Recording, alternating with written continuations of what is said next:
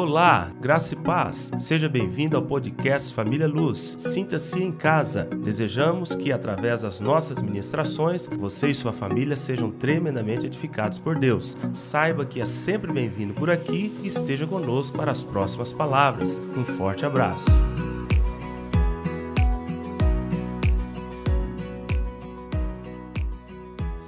Irmãos, nós estamos trabalhando com relação à questão de oração. São águas que nós estamos navegando novamente. E eu posso dizer que o rio é o mesmo, mas as águas são diferentes. Nós estamos pegando algumas águas novas e colocando o nosso barquinho em novas águas e descendo para a compreensão de algumas coisas que talvez ficaram pendentes no decurso de, dos anos. E de áreas que talvez sejam motivo de muita curiosidade para outros, para uns. E Talvez esses detalhes vá enriquecer a sua oração, o modelo como você esteja orando a Deus, ou até mesmo consolidar aquilo que você já tem desenvolvido no decurso dos anos, que é a questão da oração. E falávamos no domingo passado sobre a oração e o direito legal. Essa questão de que o reino de Deus só vai vir à existência, você só vai ter as bênçãos de Deus se você solicitar. Essa questão da solicitação, ela já implica no entendimento de que a oração do cristão tem que ser vertical, ou seja, nenhuma oração que não toca o trono de Deus tem legitimidade de se cumprir na terra dizer que foi em nome de Jesus.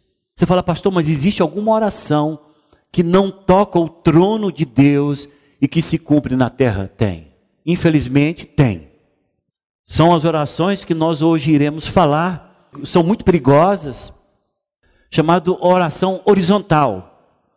O que que eu quero dizer com oração horizontal?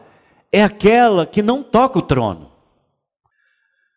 Então, o que significa isso? A primeira coisa importante você compreender é que teve um momento na história do homem em que a oração ou o relacionamento do homem com Deus era horizontal. E talvez por carregar isso na carga genética, como nós trazemos de Adão o pecado, isso é muito fácil de se proliferar em qualquer ambiente que se diz espiritual. Você fala, mas isso não é possível, pastor. Tá, então vamos mostrar para você a possibilidade.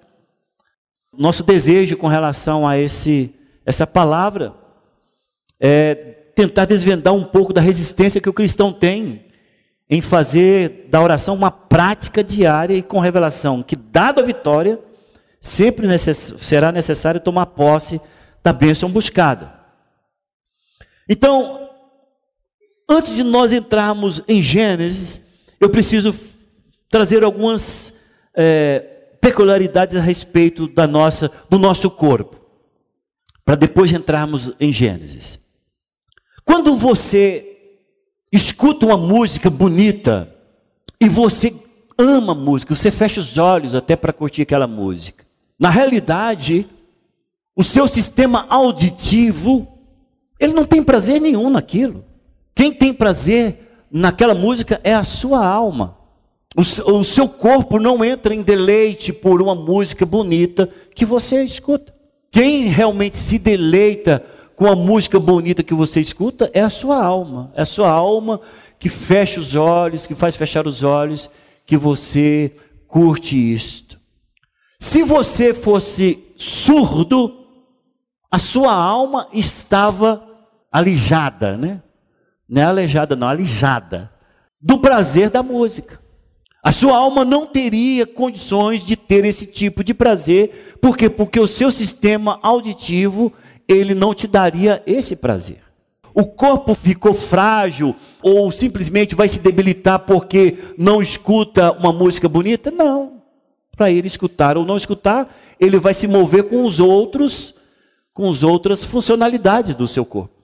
Quando você olha um cenário, um crepúsculo, quando você olha um momento de pôr do sol, um ocaso, quem deleita com essa imagem não é o seu corpo.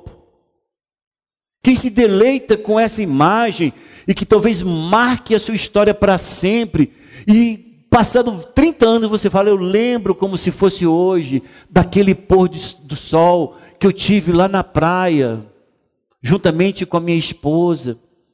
Mas se a pessoa for cega, ela simplesmente ela não terá o prazer dessa visão, porque o corpo não vai proporcionar isso a ela, mas o corpo não vai deixar de se locomover e viver. O que, que eu quero dizer? Eu quero dizer o seguinte, irmãos: qual é a dificuldade da pessoa se relacionar com Deus em espírito?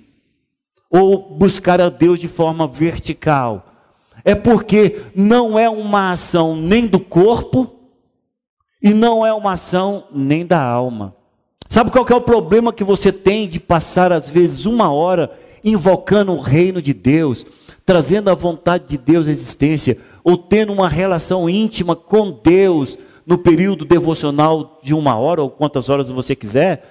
Sabe o que, que é a dificuldade? A dificuldade é porque isso não envolve nem o corpo e nem a alma.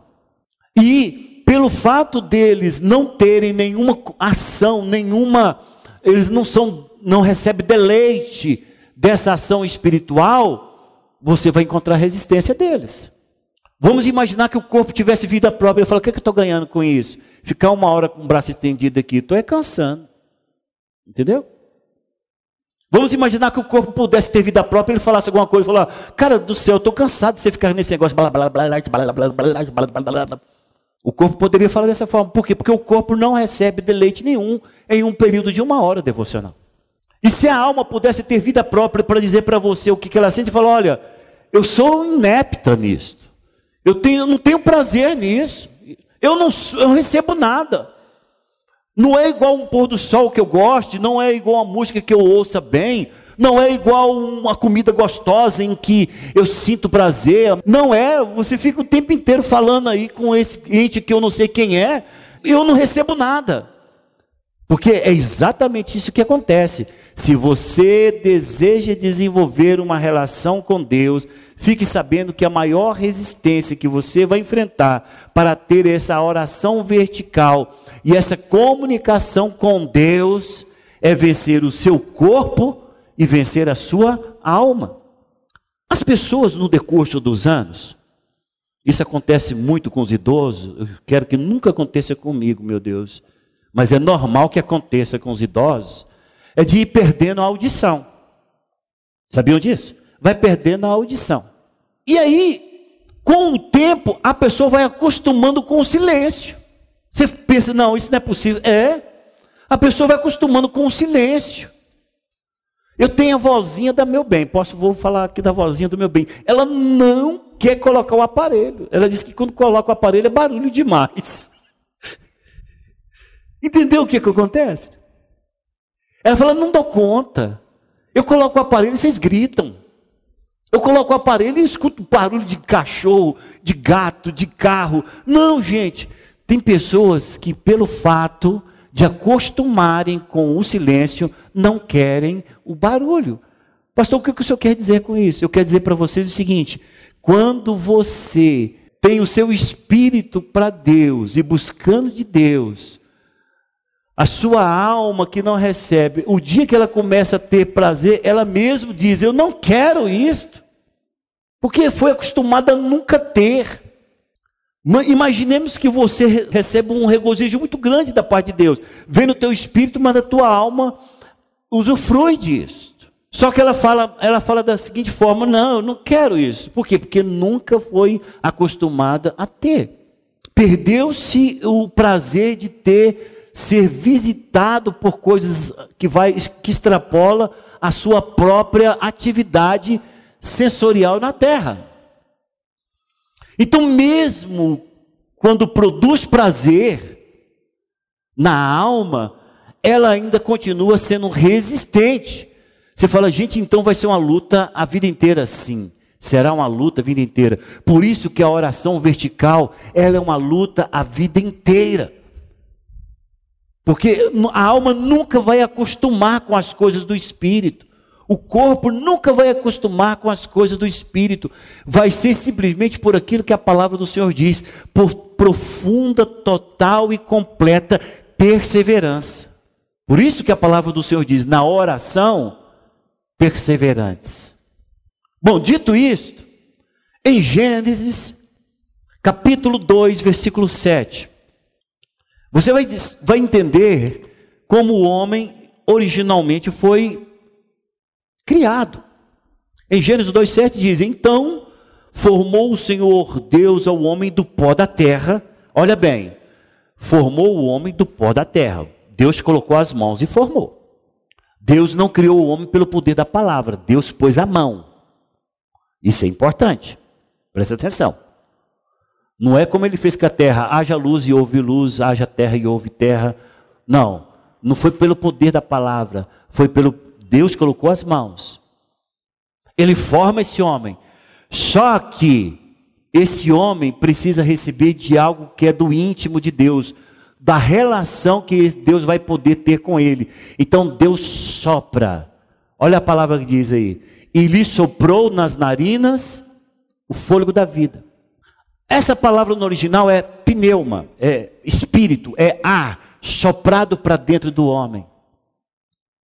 É esta ação aqui, inicial, primeira, única da criação do homem, que vai ditar tudo aquilo que nós precisamos compreender nessa manhã.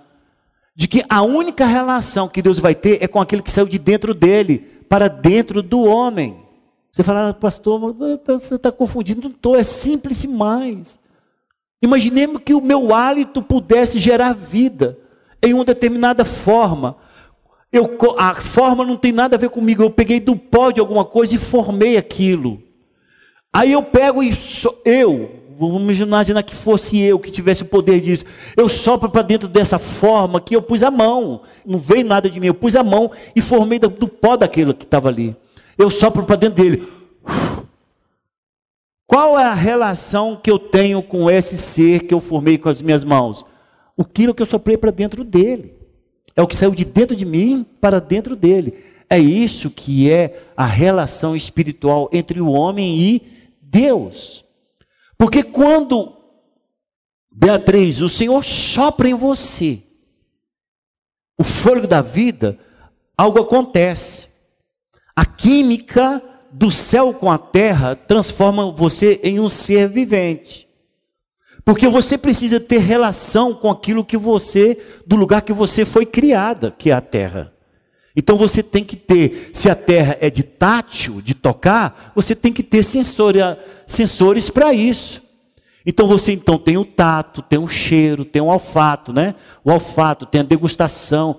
Você tem esse contato com o mundo da terra. Você precisa disso, porque você precisava ter essa relação com a terra. Só que com relação àquele que te soprou, você só vai se relacionar com ele por aquilo que ele soprou, que é o seu espírito.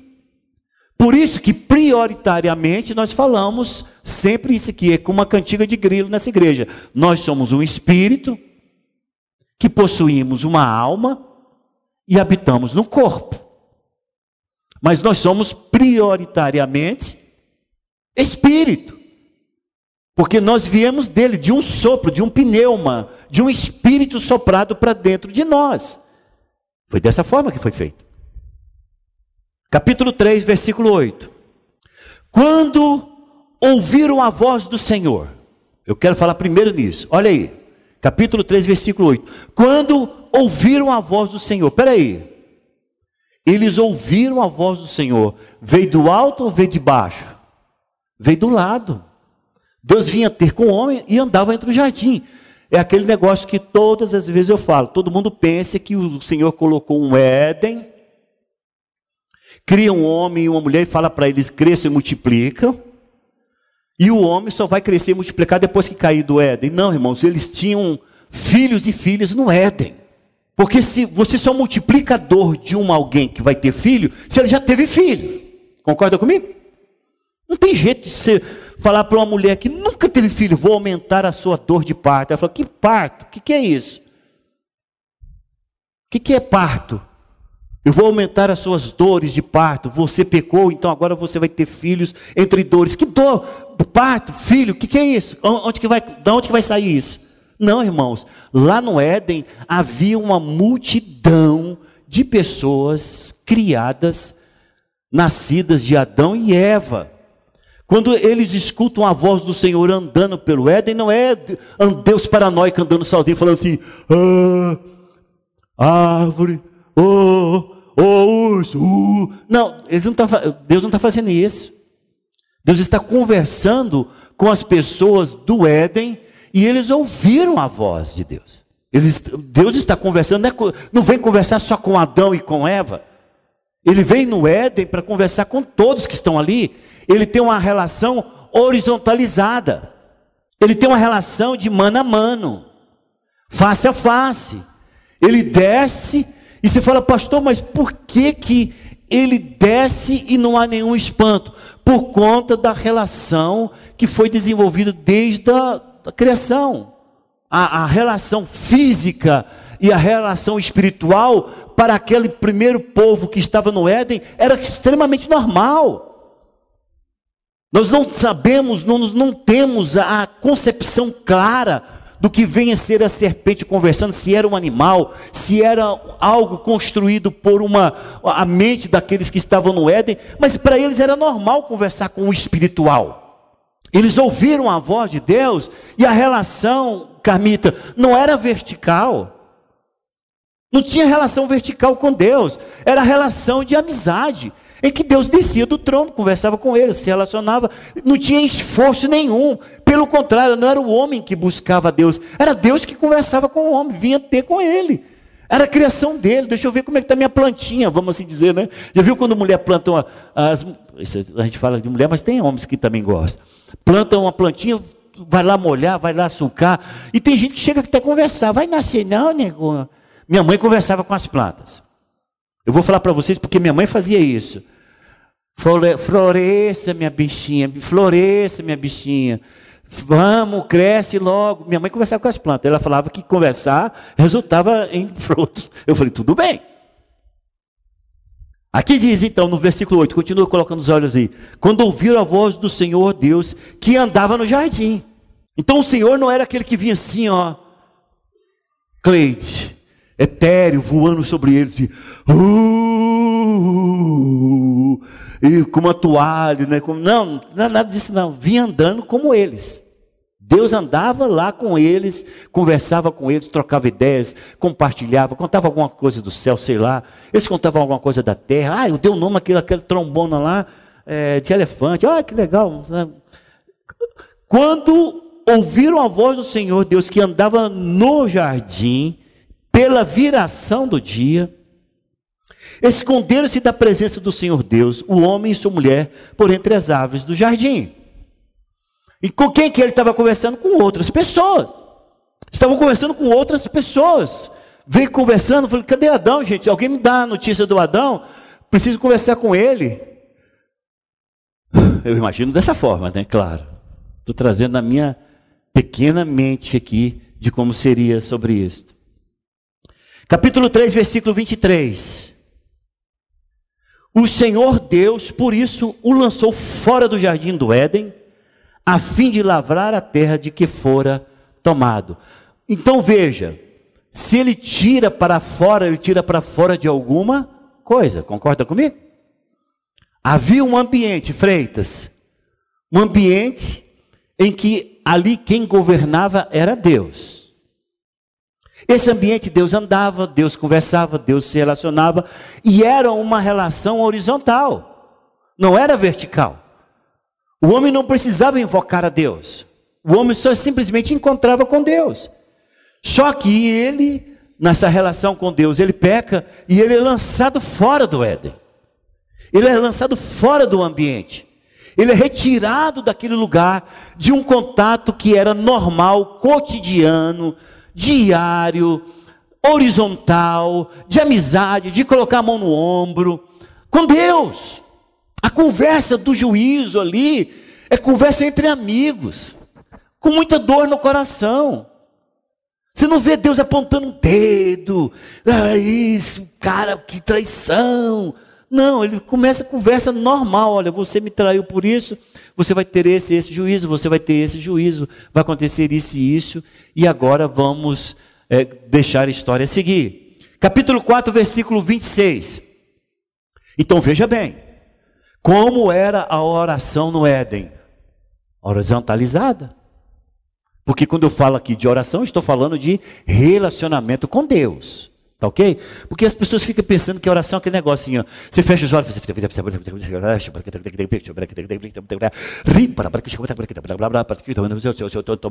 já tem a oração decorada. Senhor, tome as mãos da minha casa, minha fé, minha família, tome as mãos dos meus filhos.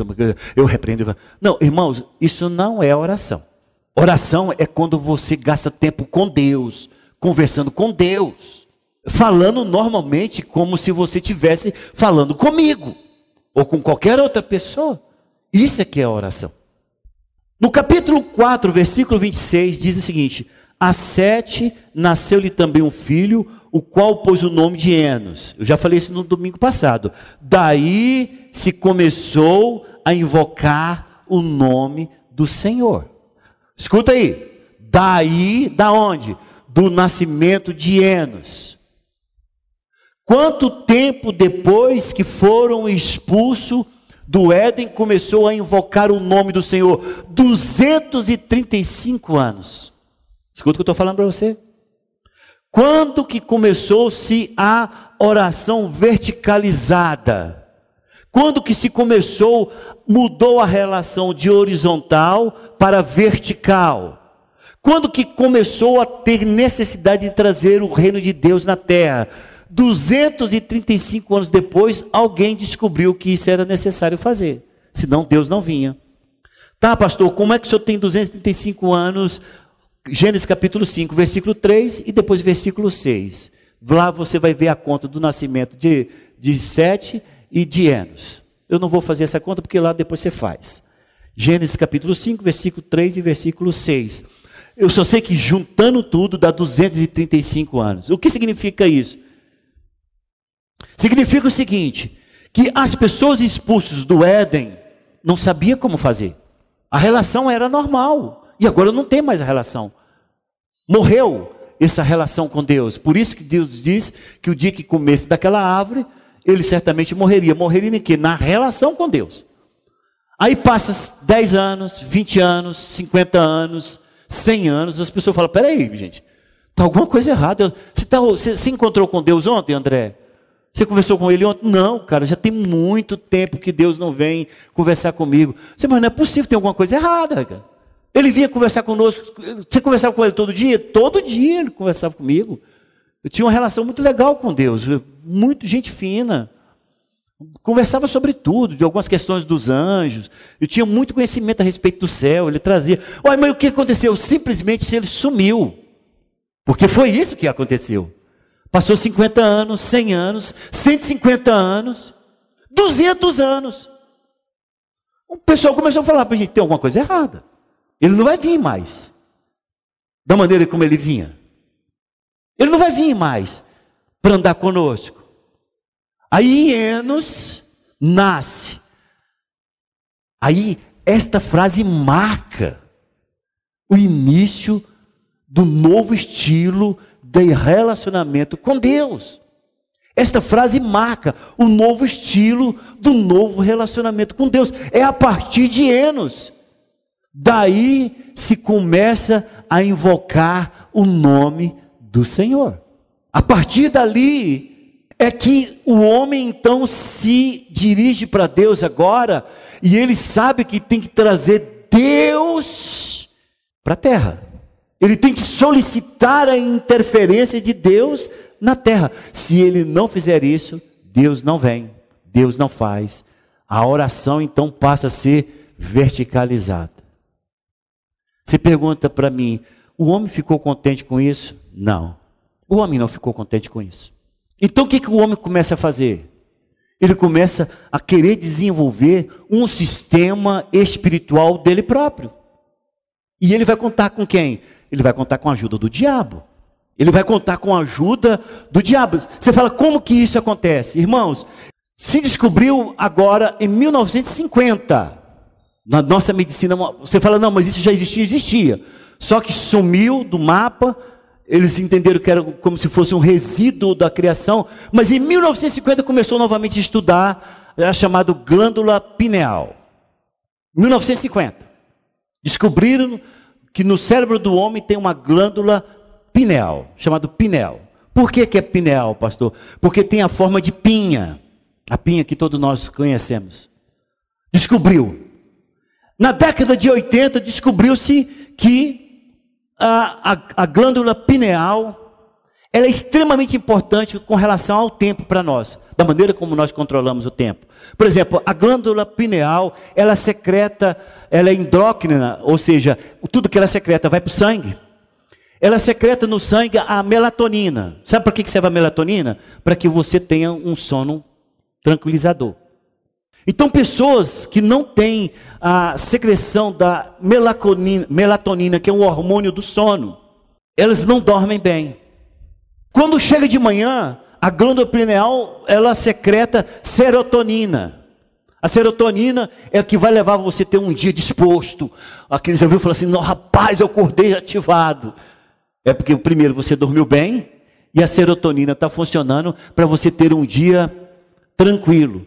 Então descobriu que tudo isso é a glândula pineal. A glândula pineal é também responsável pela gestação de nove meses. Como ela é chamada a glândula do tempo, é ela que vai fazer com que o bebê entenda que tem que nascer em nove meses. Por isso que ela é chamada glândula do tempo. A glândula pineal é a que vai, vai, vai fazer você lidar com a questão da idade. Você vai formando, é, é tendo inteligência, sabedoria, tudo pela glândula pineal. Bom, então o que, que fizeram? No Egito, a glândula pineal é chamada de olho de Horus. Na maçonaria, essa glândula pineal é chamada o olho que tudo vê. Para os hindus, que coloca aquela pinta aqui, bem no centro aqui, porque é, é onde ela fica mesmo, a glândula pineal fica nesse rumo, mas no centro da cabeça. Você viu que todo hindu põe uma pinta aqui na assim, né? Viu uma, uma manchinha que eles colocam assim? É chamado de terceiro olho. Os gregos chamaram de conário. Os latinos de glândula pinealis. A glândula pineal está aí. Você fala o que, que tem essa glândula pineal? Irmãos, a glândula pineal, se ela é ativada artificialmente, ela começa a ter contato com o mundo paralelo ao nosso. Vamos assim dizer. As pessoas que têm a glândula pineal ativada artificialmente, elas começam a ver coisas que os nossos olhos não veem. Ela começa a observar o mundo espiritual, mas a pergunta é: qual mundo espiritual? Porque o mundo espiritual que elas est estarão vendo é o mundo espiritual que é o espiritismo usa muito isso, eles chamam isso de mediunidade. Esse despertamento, essa ativação da glândula pineal. Eles chamam de mediunidade. E aí a pessoa começa a ver coisas que não é deste mundo e ela pensa assim, gente, eu estou num nível e num estágio muito superior a desses humanos. Quando na realidade ela está a serviço do diabo. Quando na realidade ela está a serviço do diabo. Você fala, pastor, mas a glândula pineal é uma glândula que todos nós temos, sim. Ela pode teria ter sido usada no Éden para ter essa relação de normalidade entre o mundo espiritual e o natural, sim. Mas Deus a involucrou. Deus a selou. Porque Deus não se pode ser contactado psiquicamente. Preste atenção no que estou dizendo. Estou falando coisas aqui difíceis para alguns. Deus não pode ser contactado pelo poder da sua mente, André. Deus não pode ser contactado por uma glândula somática do, do seu soma, do seu corpo, porque Deus é espírito, diz a palavra. E importa que os seus adoradores o adorem em espírito. Na relação do Éden, essa glândula poderia estar ativada? Não tenho dúvida, eu acho que sim. Mas quando o homem é expulso da presença de Deus, eu posso dizer que Deus vai lá nessa glândula e abafa ela, satura ela, guarda ela, segura ela. Por quê? Porque ela não é mais utilizada nesse jeito. Deus não precisa mais dela, ela era talvez algo útil lá para o Senhor no Éden, mas a glândula pineal ela tem outras atividades. Por exemplo, o que eu quero mostrar para você, você tem a glândula salivar. As glândulas salivares, quando você olha uma fruta que você gosta de muito, o que, que acontece na sua boca? Sua boca enche d'água. Não é assim? As glândulas salivares, elas são ativadas por aquilo que você está vendo. Você tem a glândula sudorípara. As glândulas sudoríparas é o seguinte: você precisa de ter o controle térmico do teu corpo.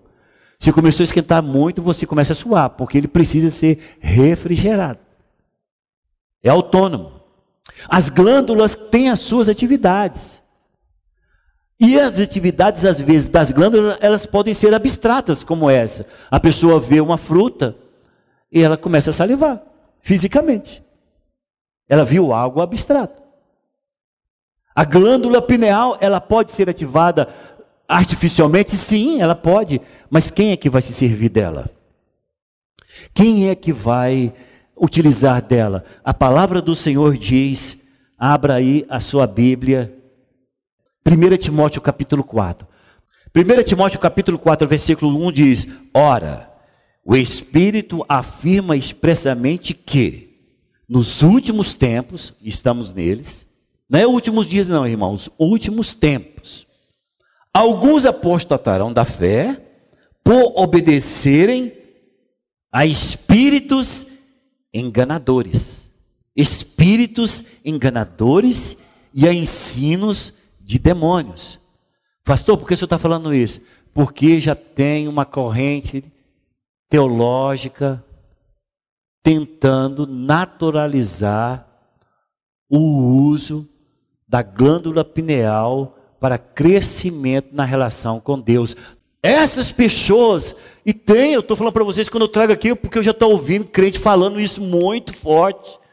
E todo mundo já tentando ativar sua glândula pineal. Quando você escutar glândula pineal, meu irmão, corra. Sabe por quê? Porque a palavra do Senhor diz lá em João capítulo 4, versículo 24. Pode deixar que eu leia aqui é só uma frase. Deus é espírito e importa que os seus adoradores o adorem em espírito e em verdade. É aquilo que Deus soprou. Deus só vai se relacionar com aquilo que Deus colocou dentro de você. Romanos capítulo 1, versículo 9. Paulo dizendo: "Porque Deus a quem sirvo em meu espírito. Romanos 1, 9. Porque Deus a quem sirvo no meu espírito. Você só vai servir a Deus no seu espírito. A sua alma é escrava do seu espírito na relação com o reino. O seu corpo tem que ser subjugado na sua relação com o espírito de Deus. Porque Deus não, ele não quer ser servido pelo seu corpo, ele não quer ser servido por sua alma, ele quer ser servido pelo seu espírito. Foi aquilo que Deus colocou dentro de você. Mas está tendo, e o trem está crescendo, isso vai chegar aos seus ouvidos, vai chegar naquelas, naqueles videozinhos da internet para você, e quando você ouvir isso, coloca o pé na frente. Breca. Sabe por quê? Porque todas as vezes que Deus quis usar o homem, na sua verticalidade, de Deus é que veio. Exemplo, Paulo, Pedro está orando. Deus está com um projeto de Pedro ter que visitar Cornélio. Olha o engendro do céu. Deus está com um projeto de Pedro visitar Cornélio. Porque as orações de Cornélio subiu até Deus, vertical. Então o que, que Deus faz? Deus faz o cronômetro do céu. Enquanto é, Cornélio está orando aqui e tendo um êxtase, se você pegar no dicionário o que é êxtase, é você simplesmente sair da realidade do mundo natural e ir para a realidade do mundo espiritual. Mas quem levou? Deus. Como? Pela sua seu contato vertical com Deus. A sua, o anjo aparece para ele e diz: Cornélio, suas ofertas e sua oração subiu, subiu a Deus. E agora Deus quer te abençoar. Eu não posso, já preguei sobre isso aqui, pregar para você, mas manda na casa de Simão Curtidor, porque lá está Pedro. E ele vai vir aqui pregar o evangelho da salvação para você e sua casa. Pronto. Deus está avisando isso aqui. Foi o que? Deus ativou, Deus fez o que quis, mas foi na oração e na sua relação vertical com o trono. Amém, Marcial? Tá pegando aí? No cronômetro de Deus, Deus tem que falar para ele: Pedro não vai. Eu conheço esse Pedro, é turrão. Ele não vai. Ele precisa de ter uma experiência sobrenatural, porque se ele não vai na casa de Cornélio, porque é gentil, não pertence ao povo. Eu tenho que dar uma visão para ele. Pedro, na sua oração, ele diz: Eu estava em oração e veio sobre mim um êxtase. Ou seja, Deus me tira, pega aqui no meu espírito e fala assim: ó, puxa, me tira do campo natural e coloca no campo espiritual e me dá uma visão. E nessa visão, eu vejo um lençol descendo, todo tipo de réptil, quadrúpede, tudo, coisa que eu jamais tocaria, nem, não queria nem chegar perto. E Deus diz: mata e come. E depois que ele avisar dessa forma, ele aquilo fecha e é recolhido ao céu e pum, cai nele mesmo, porque era um êxtase. E aí ele fica pensando aquilo. De repente o Espírito traz a revelação: ah, já sei. Os homens que estão batendo na minha porta é o gentio que jamais eu iria se Deus não me avisasse que aquilo que Ele está santificando não torne eu impuro, eu vou com eles. Viram que são duas verticalidades em que Deus está no seu tempo, na sua hora, dando a você o que você precisa. Você não vai querer procurar um atalho. Quando você ouvir falar sobre glândula pineal, é atalho para querer encontrar Deus. E sabe quem que vai encontrar? O mundo espiritual do mal. Você fala, pastor, por quê? Efésios capítulo 6, carta de Paulo aos Efésios, capítulo 6. Porque a nossa luta não é contra o sangue e a carne, e sim contra os principados e potestades, contra os dominadores deste mundo tenebroso, contra as forças espirituais do mal nas regiões celestes. Pedro, as pessoas vão pensar até mesmo que é do céu. Porque na realidade eles vão, pro, eles vão ser sugados, quando essa glândula pineal estiver ativada, eles vão ser sugados para essas regiões celestes. E eles vão ter experiências sobrenaturais mesmos. E eles vão tentar relacionar isso tudo com Deus. E quando eles tiverem essa relação com esse mundo espiritual pela sua glândula pineal ativada, eles vão ser como aquela garota possuída de espírito de adivinhação que Paulo expulsa. Ela não está mentindo. Ela adivinha que eles são pessoas, filhos do Altíssimo, estavam pregando o evangelho da salvação. Não é essa questão de somente tudo errado, mentira, não. O diabo sabe. Ele adivinha. Então, Existe esse movimento aí, tá pegando o corpo, mas eu quero dizer para essa igreja, cuidado. Porque você nunca foi autorizado a fazer uma oração horizontalizada. Você fala, pastor, dá um exemplo que nós já fizemos aqui nessa igreja de oração horizontalizada que o senhor está agora reclamando na sua pregação. Pessoas subiram aqui, ó, para orar dessa forma. Júnior, você vai ser meu alvo, tá? Só como exemplo. Júnior, onde quer que você esteja agora, Deus te cerca. Deus te cerca. Você está cercado agora pelo fogo de Deus. Onde, Júnior, que você estiver agora, eu declaro que você não tem. Era desse jeito que eu orava. Você fala, gente, que oração de poder negativo. Essa não é a oração de poder. Isso aí podemos dizer até que é uma feitiçaria evangélica. Porque, meu irmão, se eu vou interceder para o Júnior, Senhor, eu coloco o Júnior diante do teu trono.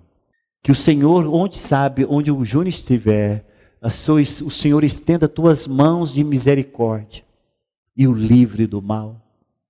Senhor, dê ordens aos teus anjos, como a tua palavra diz, de que o Senhor nos cerca com os teus anjos. Senhor, dê ordem aos teus anjos para que guarde o teu filho, para que ele não tropece em nenhuma pedra. Senhor querido, que a tua graça e a tua glória visite ele onde quer que ele esteja agora. e ele seja tocado pelo poder do teu Santo Espírito, prometido em tua palavra, porque o Senhor disse que nós não ficaríamos órfãos, mas o Senhor enviaria o teu Santo Espírito. E eu quero que o teu Santo Espírito o alcance onde quer que ele esteja, Senhor. Por isso eu o coloco diante do teu trono. Isso aqui é oração. Isso aqui é oração vertical. Você está colocando a pessoa diante do Senhor. Mas, meu irmão, você não está comandando horizontalmente forças espirituais para agir nele. Você não está autorizando as forças espirituais do mal nas regiões celestes a fazer qualquer coisa em nome de Jesus. Você não está autorizando. Por quê? Porque o Senhor nos mostra. Pega somente, vamos só no livro de João, tá? Para ficar fácil. Eu estou pegando só os livros as referências todas num livro para ficar fácil de vocês acompanharem. João capítulo 8, versículo 38. Jesus falando: "Eu falo das coisas que vi, que eu vi junto do meu Pai". Ele sempre está levando aqueles que ele está seguindo, aquele que ele está caminhando para o Pai. Ele tinha poder para orar horizontalmente? Tinha. Ele tinha poder para interferir horizontalmente? Tinha. Mas quando chega, quando chega nas questões do reino, da manifestação do poder de Deus, o Senhor está empurrando sempre o seu público, sempre os seus discípulos para o trono, para o Pai. Então o versículo 38 diz assim: Eu falo das coisas que vi junto do meu Pai, vós, porém, fazeis o que vistes em vosso Pai. Está falando aqui da terra. João 14, uma folhinha para frente. João 14, 13. E tudo quanto perdides em meu nome, isso farei, a fim de que o Pai seja glorificado no Filho. Ele está falando, eu vou para junto do Pai, e tudo que vocês pedirem eu farei, para que o Pai seja glorificado no Filho. Versículo 26 desse mesmo capítulo. Mas o Consolador, o Espírito Santo, a quem o Pai enviará em meu nome, esse vos ensinará todas as coisas e vos fará lembrar de tudo que eu vos tenho dito. É o Espírito Santo, na meu espírito, relacionando com o reino de Deus e aquilo que vem do Pai. E o último, capítulo 15, versículo 16, a parte finalzinha. A parte final diz: a fim de que tudo quanto perdides ao Pai, em meu nome, Ele vô-lo conceda. Amém, Cleide? Toda oração é ao Pai, em nome de Jesus. Tudo que você for orar para o seu esposo, para os seus filhos, você tem que orar a Deus para que Ele derrame. Sempre tem que ter essa verticalidade. Você fala, pastor, não existe nenhum tipo de oração que a gente pode fazer aqui horizontalmente? Tem. Tem. E eu vou ensinar para vocês fazer uma oração horizontal. Você fala, mas o cara acabou de falar que não existe. Não, mas tem um tipo de oração que você tem que fazer. E esse tipo de oração horizontal, ela começa em Efésios capítulo 1. Também tudo em Efésios, tá? Esse tipo de oração que eu vou ensinar para vocês agora, esse aqui é bíblico. É o Senhor nos dando autoridade para fazer esse tipo de oração. Mas agora vocês vão ver que o alvo é diferente. Agora vocês vão ver que o alvo é completamente diferente, não é uma pessoa. Capítulo 1, versículo 20 ao versículo 23. Efésios 1. O qual exerceu ele em Cristo, ressuscitando-o dentre os mortos e fazendo-o assentar à direita nos lugares celestiais, aonde Cristo está sentado. Olha aí, acima de todo principado, e potestade, e poder, e domínio, e de todo nome que se possa referir, não só no presente século, mas também no vindouro. E pôs todas as coisas debaixo dos pés, você vai ver de quais pés são, quando você lê o restante do versículo. E para ser o cabeça, então, não é, não é ele. Ele colocou debaixo dos pés. E para ser o cabeça sobre todas as coisas, o deu a igreja. Então todos esses poderes estão debaixo dos pés da igreja. Oh, preste atenção aqui. Tudo isso que nós lemos, ele colocou debaixo dos pés. Mas aí ele vai explicar quais pés. Ele diz: Eu não sou, porque eu sou o cabeça. Então, quais os pés? Os pés é a igreja. E para ser o cabeça sobre todas as coisas, o deu à igreja, o qual é o seu corpo, a plenitude daquele que a tudo enche em todas as coisas. Então preste atenção, que eu vou chegar lá, na oração horizontal. O Senhor vem, traça o seu ministério, completa a sua obra, ressuscita, sobe em glória, está à destra de Deus. Mas precisa se saber claramente, acima de quê? Acima de todo principado, de toda potestade, de todo poder, de todo domínio, de todo nome, não somente desses que se referem nesse século, mas também no vindouro, e colocou debaixo dos pés. Aí a pessoa pergunta: quais pés? Calma, deixa eu terminar, o Senhor Jesus falando. Eu sou o cabeça. E eu coloco tudo isso debaixo dos pés, que é a igreja, porque a igreja é o meu corpo. Então nós temos uma classe, uma entidade maligna, que, como direito legal que temos, eles estão debaixo dos nossos pés. Capítulo 2, versículo 6 de Efésios. E juntamente com ele, nos ressuscitou e nos fez assentar nos lugares celestiais em Cristo Jesus. Posso ver amém? Ele pega a sua igreja e coloca com ele. Não ficou na posição embaixo, não. Tipo assim, não. Ele coloca sentado com a autoridade, com o poder. Aí você fala, por que que o Senhor em Efésios? Porque é a carta toda entrelaçada de conteúdo que vai dar suporte à nossa guerra espiritual. Porque foi em Éfeso que ele enfrentou a deusa Diana, foi lá que ele enfrentou as maiores guerras espirituais. Ele pega para essa igreja e fala: Eu vou ensinar vocês o poder que vocês têm, a autoridade que vocês têm no mundo espiritual. É uma carta extremamente profunda no que diz respeito à guerra espiritual. E ele está falando: olha, você que se, se converteu ao Senhor Jesus, você não é um ser normal na terra. Você é aquele que morreu com Cristo, ressuscitou com Ele e está sentado com Ele. Está sentado lá para Ele. Um, um neófito poderia perguntar: mas para quê? Para que você tenha autoridade sobre todo o principado, potestade, dominador, forças espirituais do mal, sobre todo o nome que haja nessa terra. Que nome? Esse nome não é de gente de, de funções. Agora eu vou ter que ir para o Evangelho de Lucas. Lucas capítulo 10, versículo 19. Eis aí, o Senhor falando para os seus discípulos: Eis aí, vos dei autoridade para pisar de serpentes e escorpiões, e sobre todo o poder do inimigo, e nada absolutamente vos causará dano. Posso ver amém? Porque aqui está nascendo a nossa oração horizontal. Você fala, tem alguma oração horizontal? Tem. Mas oração de guerra espiritual. E em Marcos capítulo 16, versículo 17. É uma frase, pode deixar que eu leio para vocês. Estes sinais hão de acompanhar aqueles que creem. Em meu nome expelirão demônios, falarão novas línguas.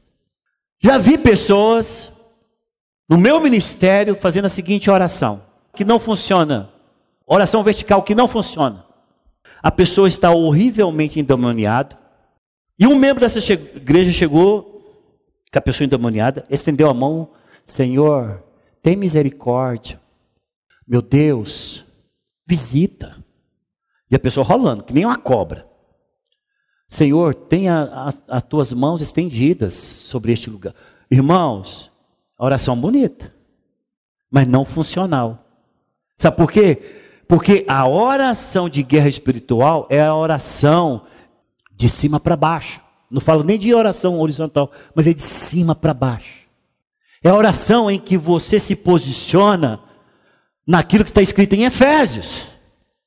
Eu estou com Deus, com o meu Senhor, com quem eu sirvo no meu espírito, assentado com relação a essa questão, estou assentado nos lugares celestiais em Cristo Jesus, onde eu tenho autoridade por estar com Ele, sobre potestades, principados, dominadores, e pelaquilo que a palavra do Senhor diz, que Ele me deu autoridade para expulsar demônios, e por aquilo que está escrito em Marcos, diz que em meu nome expirarão demônios, eu não posso fazer oração vertical, irmãos. A minha oração ela é horizontalizada, com o dedo em riste, e expulsando.